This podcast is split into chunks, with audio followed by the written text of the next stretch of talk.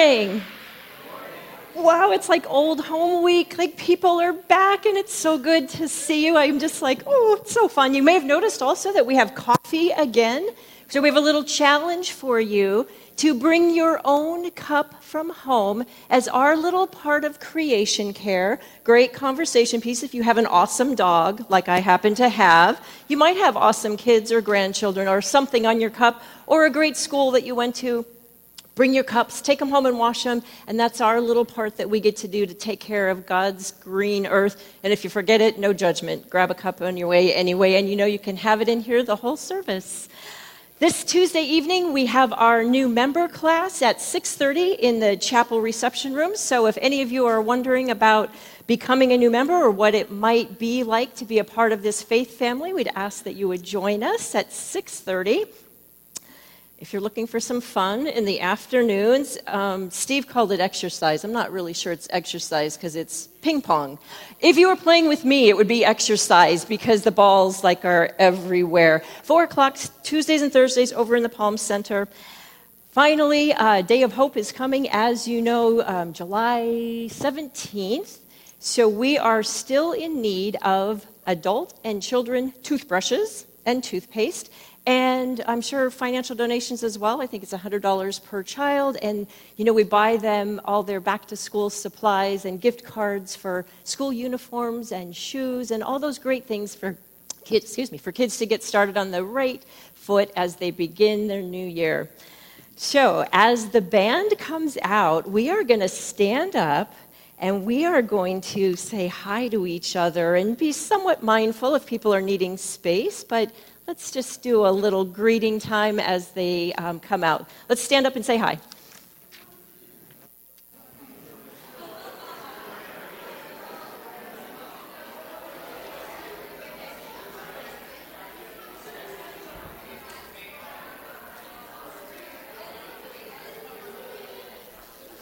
All right, please remain standing. We're going to go ahead and sing some songs.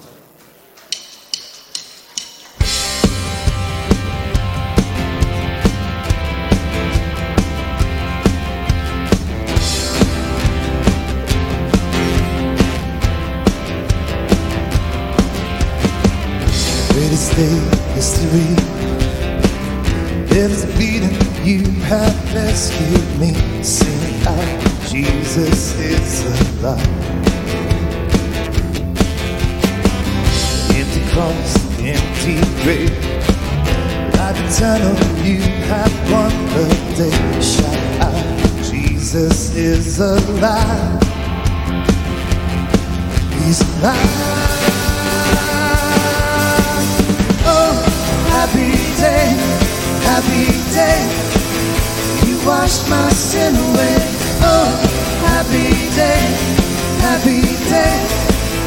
I'll never be the same.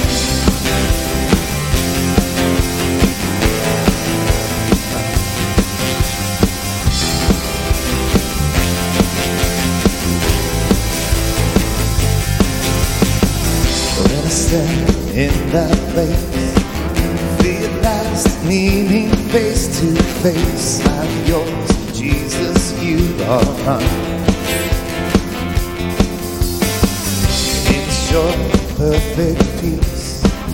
Every pain finally will cease. Every Jesus is alive.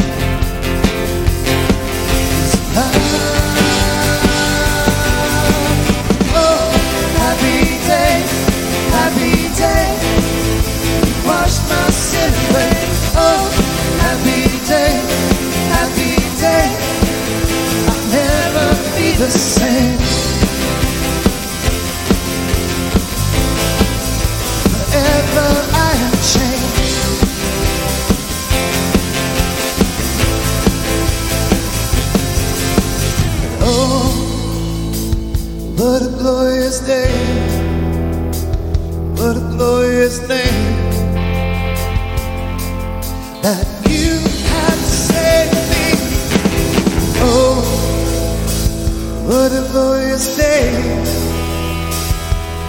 glorious name.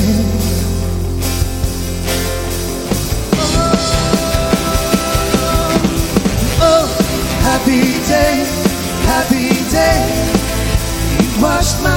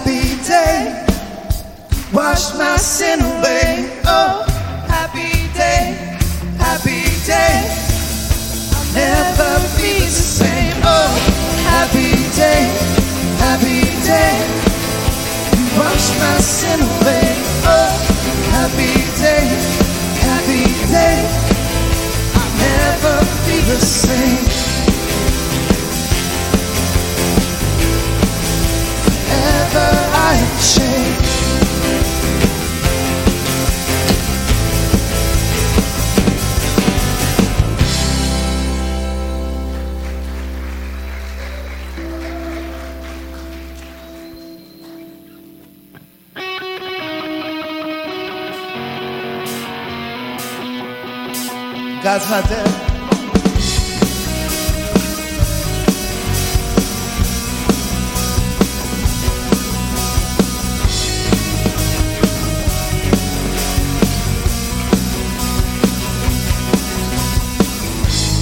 The explode bring the dead to life. A love so close to see a revolution somehow.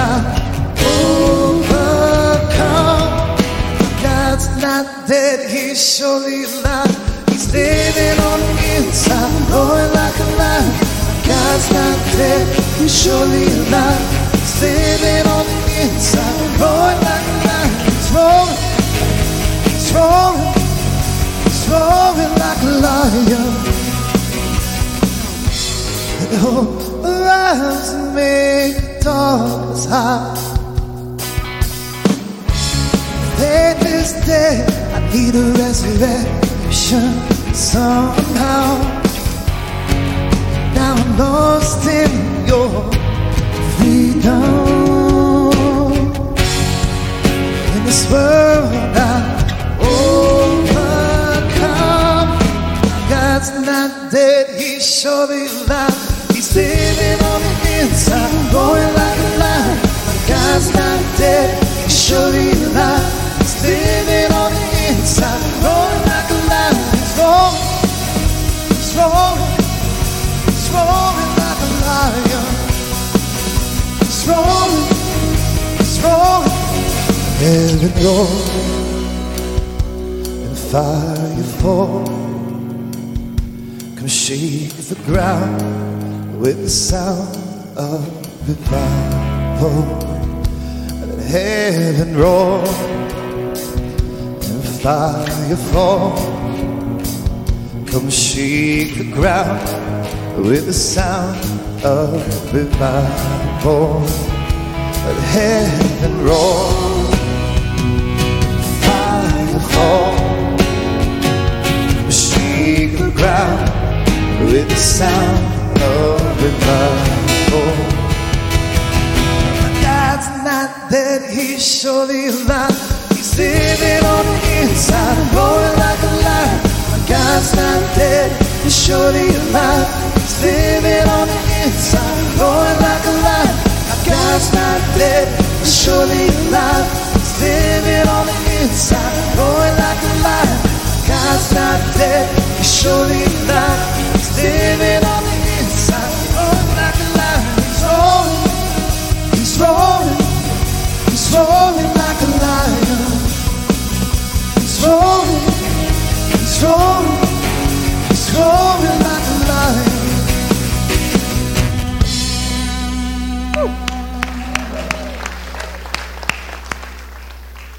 So nice. You may be seated. Uh, we are at that time in our worship where we get to um, worship God with our tithes and our offering. And of course, there are those baskets as you come in or as you leave, or you can give online. And we thank you for your generosity. I'd like to invite my mic runners to come up.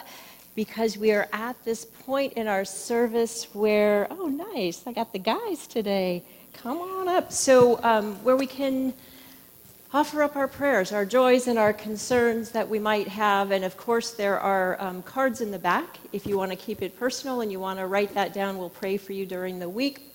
And if you would like to introduce yourself, please. Hi, I'm Alex Fafeas, and I'm going to be a senior at Sarasota Military Academy. Thanks, Alex. I'm Jared Roma, and I'm going to be a sophomore at Florida State University. Thanks, guys. Glad you're here. So, how can we be praying on this day?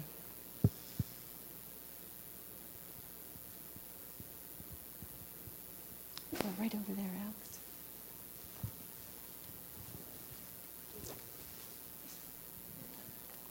My name is Lois. My husband is Jeff. His childhood friend is fighting for his life with COVID down in central Illinois. So if you could pray for him and that he would come to know the Lord uh, through God's word as people are speaking it to him and reading it to him. What is his name, Lois? Dan Jackson. Dan. So, um, as we remember those people who we love in our prayers that are fighting COVID or other sorts of illness, that we would remember Dan as well. Thank you for lifting that up.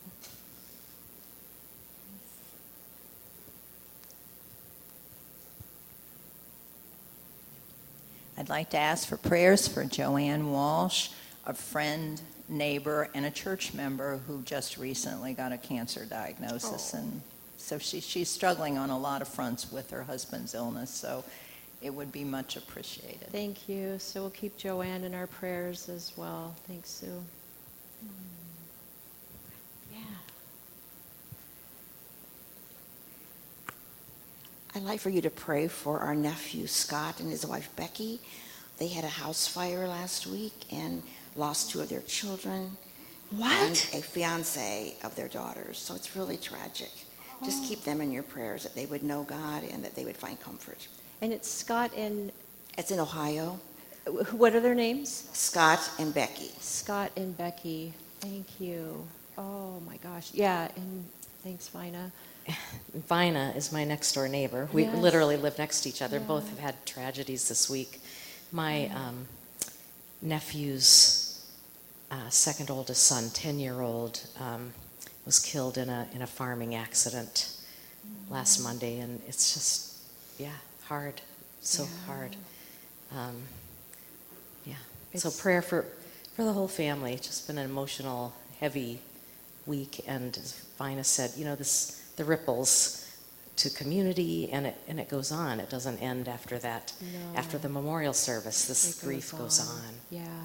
So for Silas's family, um, thanks, Anita.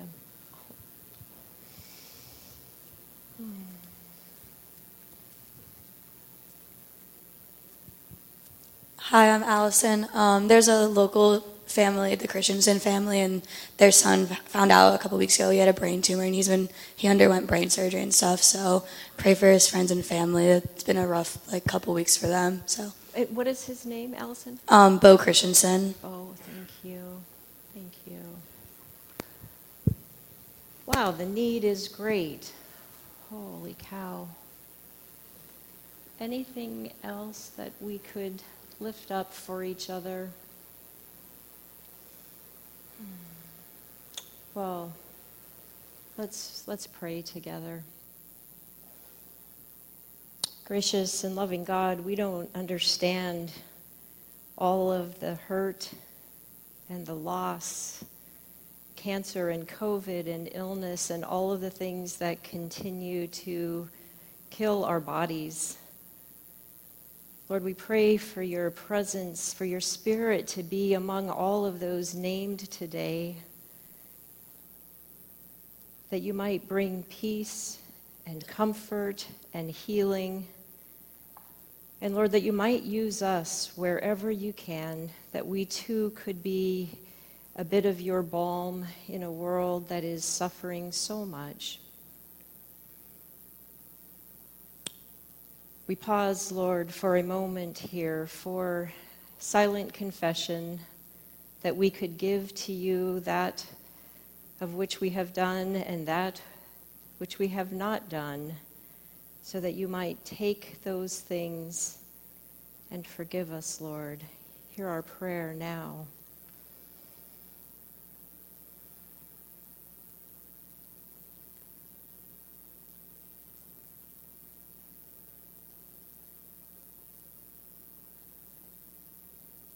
All of this and the other things that we carry in our heart and have not said aloud, we give to you into your loving hands.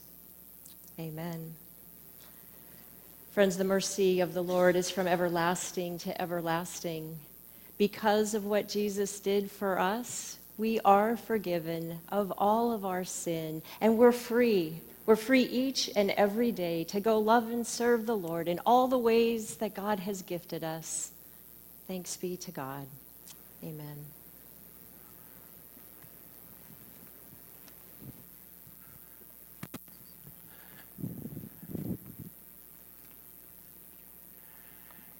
Good morning. Nice to see so many people. This is so nice. Yeah, give you guys a round of applause here. Love it. Haven't heard you sing because I got in here late, so, you know, all bets are off on that, right? So, good stuff. Well, we're on window number two uh, of our little series of summer preaching on the stained glass windows, faceted stained glass windows that we have over in the chapel, our beautifully refurbished chapel that we invite you to go take a look over uh, at, at worship after worship is over. Uh, and so today, the window we're going to look at is called the marriage window, which features the story of the wedding at Cana. The window shows Jesus standing amidst some stone jars, which in the story he orders to be filled with water after word has come to him that the party has run out of wine. And at the bottom of the window, you can see one of the servants there filling one of the jars, and soon the jars will turn into jars of wine. Really, really, really, really good wine.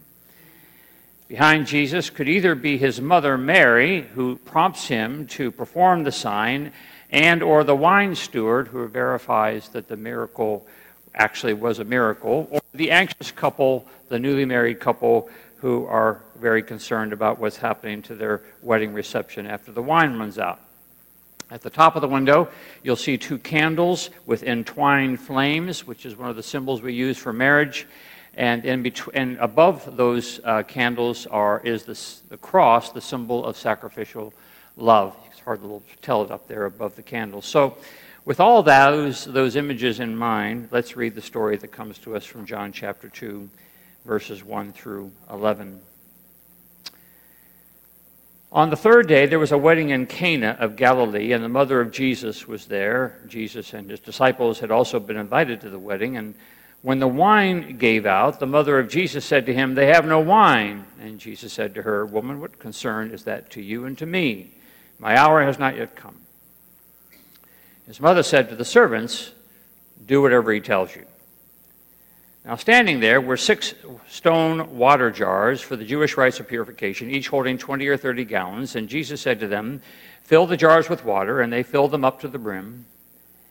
And he said to them, Now draw some out and take it to the chief steward. So they took it. And when the steward tasted the water that had become wine and did not know where it came from, though the servants who had drawn the water knew, the steward called the bridegroom and said to him, Everyone serves the good wine first, and then the inferior wine after the guests have become drunk.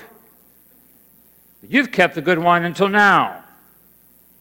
Jesus did this, the first of his signs in Cana of Galilee, and revealed his glory, and his disciples believed in him. This is the word of the Lord. Thanks be to God. Let's pray. By your grace and through your mercy, we pray, O Lord, that you will allow these words to come to point to the word just read and to the word made flesh in Jesus the Christ. For we pray this in his name. Amen. The legend goes that the great Scottish poet Robert Burns was out plowing his field one day and noticed, before he could do anything about it, the blade of his plow cutting through the new and not yet inhabited nest of a field mouse. Reflecting on all the work that poor little mouse had put into making that little nest for her soon to be baby mice, Burns later sat down and wrote the poem To a Mouse that includes the lines that have fallen from most of our lips The best laid schemes of mice and men gang off to gley and leave us naught but grief and pain for promised joy. The best laid schemes of mice and men. Sometimes things just do not go the way you hoped they would go. The first century Jews knew how to throw a party, especially a wedding reception. Wedding receptions in first century Palestine were a real party. They put American wedding receptions to shame. Palestinian wedding receptions lasted seven, seven days. People took vacations to attend wedding receptions. Marriage was a foundational institution of civilization, they believed. It was something that you stopped and you celebrated. And since it took seven days for God to create the world, then we will party seven days with this couple who will be participants, God willing, in God's creation. And so, for good Jewish families, if you were going to throw a bash, you better have it all set out food, wine, music. And if you ran out of any of these things, it was an insult not just to your guests, but to God. It suggested that you did not want to take the full seven days of creation to celebrate. So, Jesus is at this party. And that's important to recognize that fact. Jesus is at a party. Jesus doesn't mind having a good time. Jesus is not a joy killer. Joy, Jesus is a joy lover. Jesus shows up at this party, spends seven days out of his short three year ministry to be with this couple to celebrate. Jesus shows up because Jesus is showing up all over the place. Jesus shows up in life in both bad and good places. Jesus shows up at sick beds, shows up at graves, shows up at brothels, shows up at local IRS conventions, shows up at dinner parties, shows up in the wilderness, shows up at sea, shows up in leper colonies. Jesus shows up all over the place. It's called incarnation. It's Jesus showing up in the flesh. And Jesus shows up in the flesh at this particular party. But the party comes to a screeching halt because the wine has run out. And when the wine runs out, the party's over. The band stops playing, people go for their coats, the bride's crying in the corner. I mean, it is not good. And so Jesus' mother approaches him and says, They have no wine. And Jesus says, well, then that's none of our business. Which is kind of a surprise to hear Jesus say that. None of our business. What concern is that to you and me, he says. He's saying the thing we say sometimes when something bad happens to somebody else. Now, Martha, don't go getting involved. It's none of your business. They'll figure it out. Nothing can be done anyway. They have no wine. Mary says. And maybe it's accompanied by one of those, you know, mother looks that tells Jesus that she's not asking him to get involved, she's telling him to get involved. Because that's the other part of the, the incarnation, right? It's not just showing up, it's getting involved. It's getting your hands dirty. It's making a bad thing better. So Jesus orders the six stone jars to be filled with water, and they are. And then comes the miracle. The water's turned to wine. Jesus turns water into wine. And now all of a sudden, the guests hang their coats back up. The band starts playing. The bride stops crying. And folks start having a good time because we got a party again. You've kept, the steward says, You've kept the good wine until now. The best laid schemes of mice and men leave us sometimes more than grief and pain. Sometimes they leave us good wine. A good friend of mine died a couple weeks ago. Don was 20 years my senior and was a mentor of mine. He was a great churchman he was a great father, and he and his wife Judy were great models for Amanda and I as we started out our own marriage and family.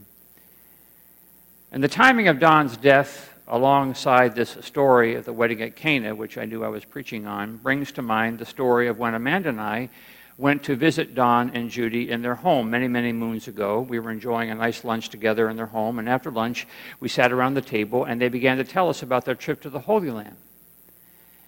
Showed us all the pictures and souvenirs they brought home, and then they brought out their most cherished acquisition, a beautiful ceramic wine pitcher, which they had bought in Cana. It was, it was lovely, beautiful, extraordinary. It contained two chambers that allowed you to pour water from one side and wine from the other. It meant a great deal to Don and Judy as it was a symbol for them of Christ's transforming presence in their marriage.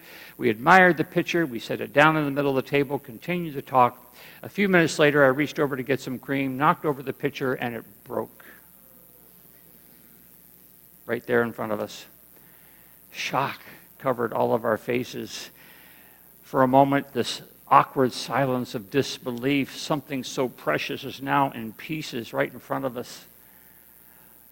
I didn't know what to do. I just apologized. I, if I apologized once, I apologized a hundred times.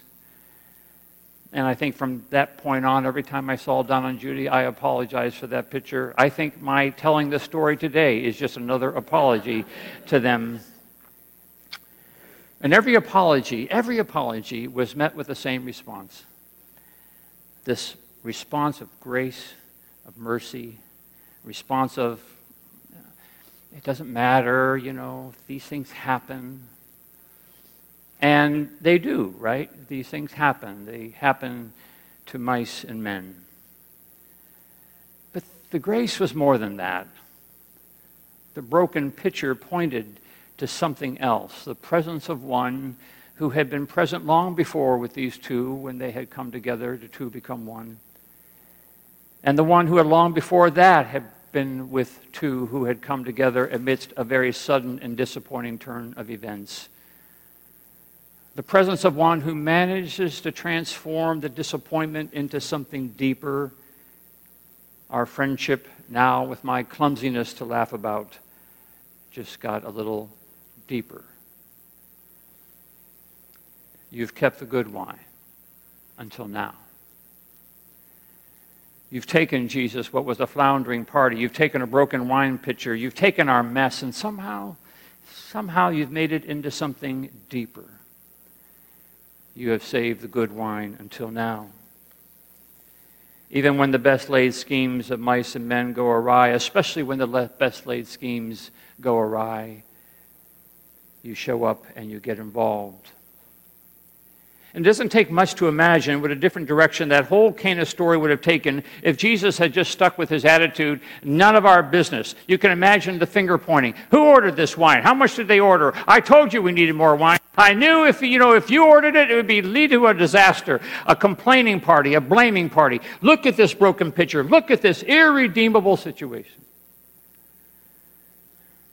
But Jesus shows up, gets involved it's the incarnation. It's what Jesus does. It's what G- Jesus' church does. While everybody's pointing fingers, while everybody's blaming everybody, Jesus and his followers fill up jars of water because who knows what might happen. Maybe they're saving the good wine until now.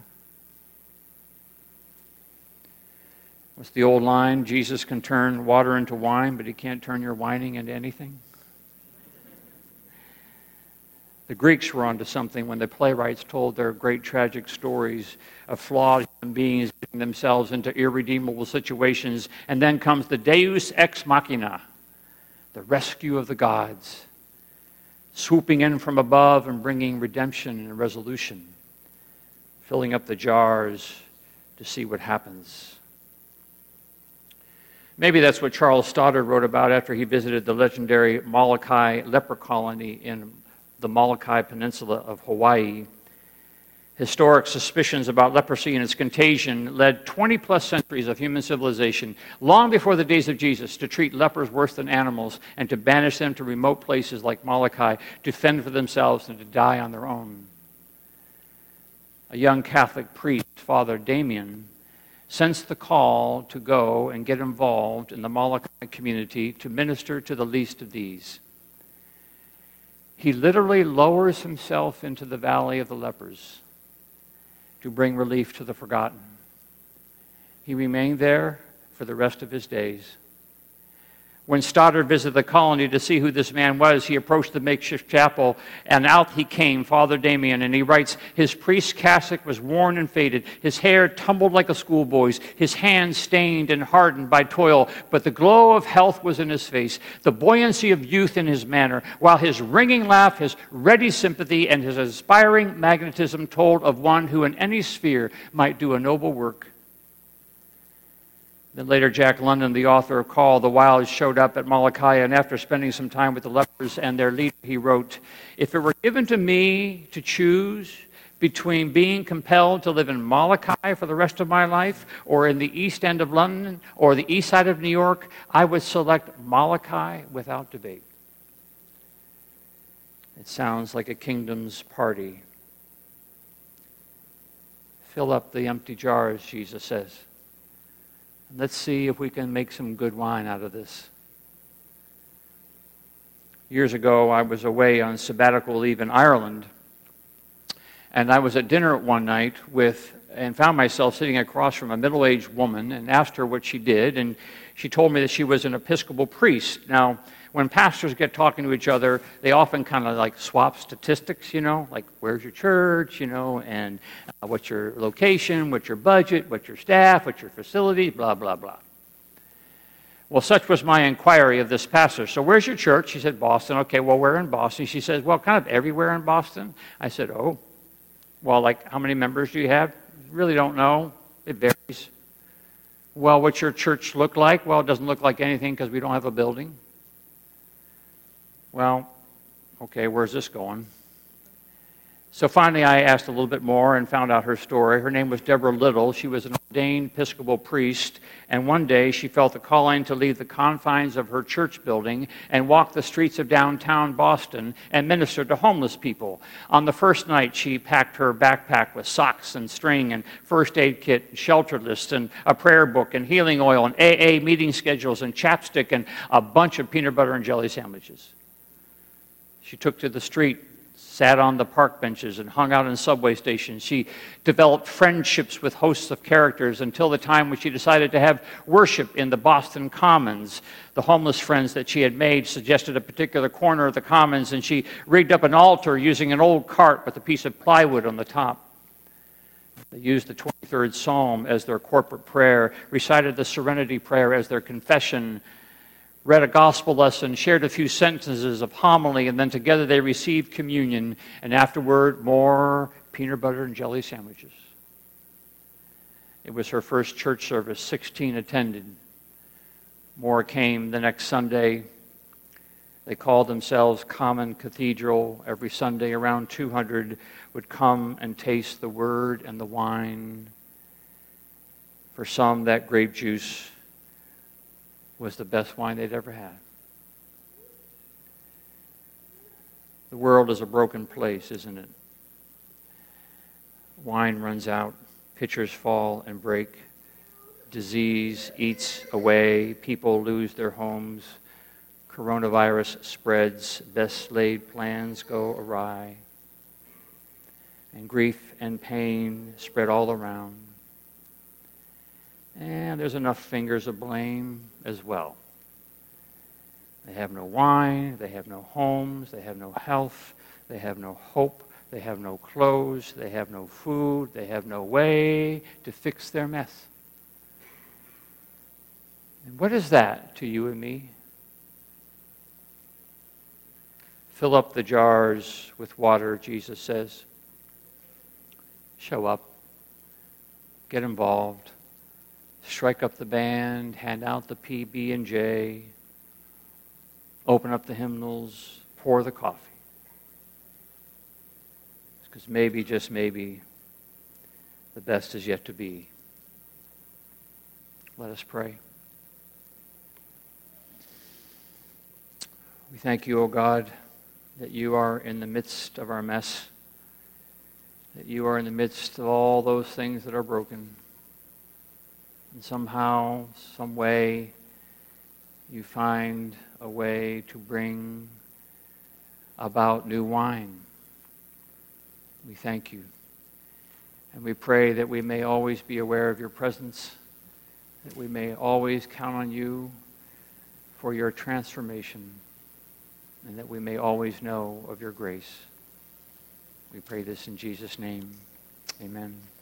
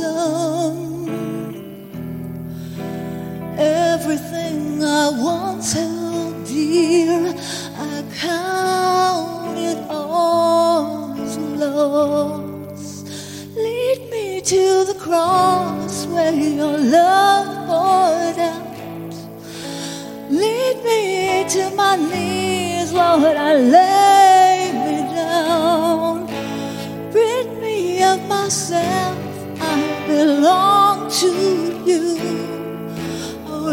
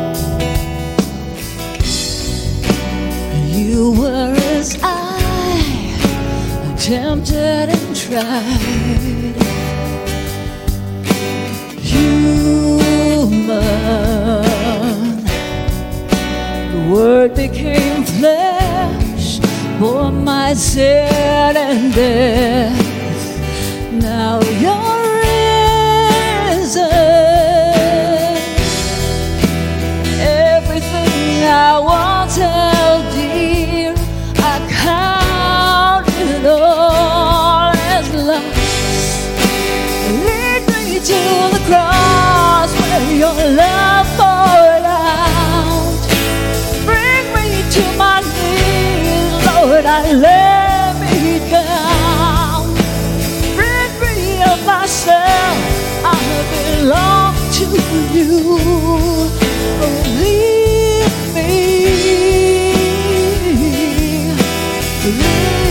Me to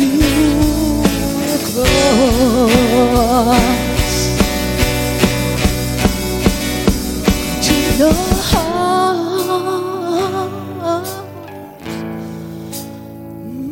To your mm,